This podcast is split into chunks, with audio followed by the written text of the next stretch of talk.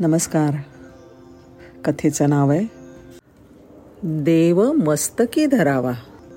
समर्थांची कथा आहे. शिवछत्रपतींनी विनंती केल्यानुसार समर्थांनी आपल्या आयुष्यातला अखेरचा महत्त्वाचा काळ सज्जनगडावर व्यतीत केला. एकदा छत्रपती गडावर आले होते. त्यांनी वाड्या शेजारचा मोठा खड्डा पाहिला आणि तो बुजवून टाकायची आज्ञा मावळ्यांना दिली. त्यावेळेला समर्थ शिवरायांना म्हणाले खड्डा बुजवू नये. त्याचा पुढे मोठा उपयोग व्हायचा आहे. तामिळनाडूमधल्या तंजावरपासून जवळ असलेल्या अरणी गावामध्ये समर्थांचा मठ होता.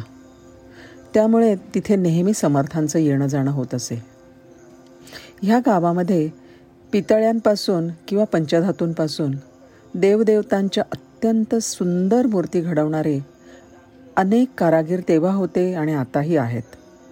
समर्थांना कळलं की सर्वात उत्कृष्ट कला अंगी असलेला वृद्ध कारागीर अरणीमध्ये आहे. पण मूर्ती करताना धातूचे कण डोळ्यामध्ये गेल्यामुळे त्याची दृष्टी आधू झाली आहे त्यामुळे आता त्याने मूर्तिकला थांबवली आहे त्या वृद्ध कारागिरांनी आयुष्यभर केलेल्या परमेश्वराच्या सेवेचं फळ म्हणूनच की काय? साक्षात समर्थ त्यांच्या दारात जाऊन उभे राहिले. समर्थ त्यांना म्हणाले मला माझ्या नित्यपूजेसाठी रामाचं पंचायतन बनवून हवं आहे आणि ते तुमच्या हातूनच बनवायला पाहिजे असा माझा अट्टहास आहे. हे ऐकून तो कारागीर रडायला लागला. तो म्हणाला हे साधू मला आता दृष्टी उरलेली नाही त्यामुळे आपली ही इच्छा पूर्ण होण्याची बिलकुल शक्यता नाही. समर्थ म्हणाले अरे बाबा माझ्या प्रभू रामचंद्रांचं दर्शन घेण्यासाठी या चर्मचक्षूंची बिलकुल आवश्यकता नाही. तो आत्माराम तर तुझ्या अंतरंगात वास करतोय. त्याचं दर्शन आपल्याला आपल्या अंतचक्षूंनी सुद्धा होऊ शकतं. आणि बहुतेक रामरायाची अशी इच्छा दिसते की तुझ्या हातूनच पुन्हा प्रकट व्हावं. त्यामुळे तूच ह्या मूर्ती घडवणार आहेस. असं म्हणत समर्थांनी त्या कारागिराच्या डोक्यावरती हात ठेवला आणि पाहता पाहता त्याचं देहभान हरपलं. त्याच्यासमोर तेजाचा एक मोठा झोत दिसायला लागला.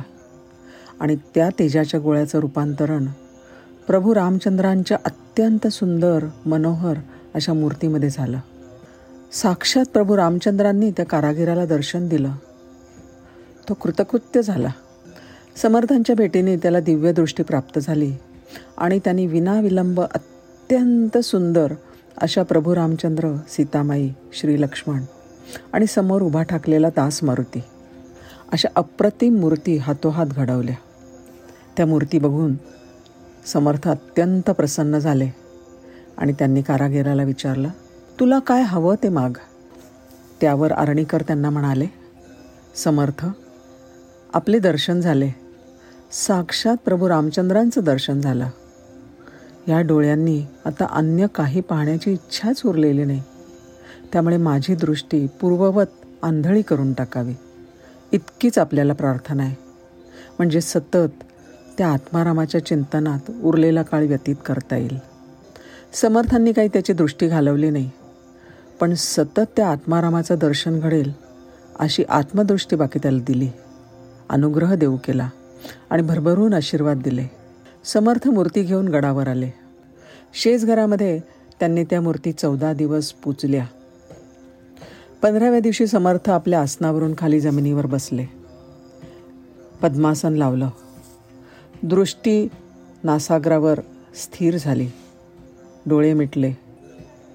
रामरायाचा त्रिवार जय जयकार केला आणि त्यांच्या देहातून प्राणज्योतीचा मोठा लोळ बाहेर पडून तो थेट त्या रामाच्या मूर्तीमध्ये प्रवेश करता झाला. हे सर्व उपस्थित शिष्यांनी डोळ्यांनी पाहिलं असं सांगितलं जातं. तो दिवस होता माघ वद्य नवमीचा ही बातमी छत्रपती संभाजी महाराजांना कळताच ते जातीने सज्जनगडावर उपस्थित झाले. आणि मठाच्या शेजारी जो मोठा खड्डा होता तिथेच समर्थांच्या पार्थिवाचं दर्शन दहन करण्यात आलं. दुसऱ्या दिवशी त्या चितेच्या स्थानी एक स्वयंभू समाधी प्रकट झाली. त्याच समाधीवर पावणे दोन महिन्यांमध्ये छत्रपती संभाजी महाराजांनी अत्यंत सुबक असं समाधी मंदिर बांधलं. आणि समाधीच्या बरोबर वरच्या बाजूला प्रभू रामचंद्रांच्या ह्याच मूर्तींची स्थापना करण्यात आली. समर्थांनीच सांगितलं आहे ना देव मस्तके धरावा अवघा हलकल्लोळ करावा. आपण या मूर्तींचं नीट निरीक्षण केलं तर आपल्या असं लक्षात येईल की आरणीकाराने रामरायाला डोळे तेवढे काढलेले नाहीत. एक वार अवश्य सज्जनगडावर जाऊन या मूर्तींचं अवलोकन करावं आणि धन्य व्हावं. जय श्रीराम. धन्यवाद.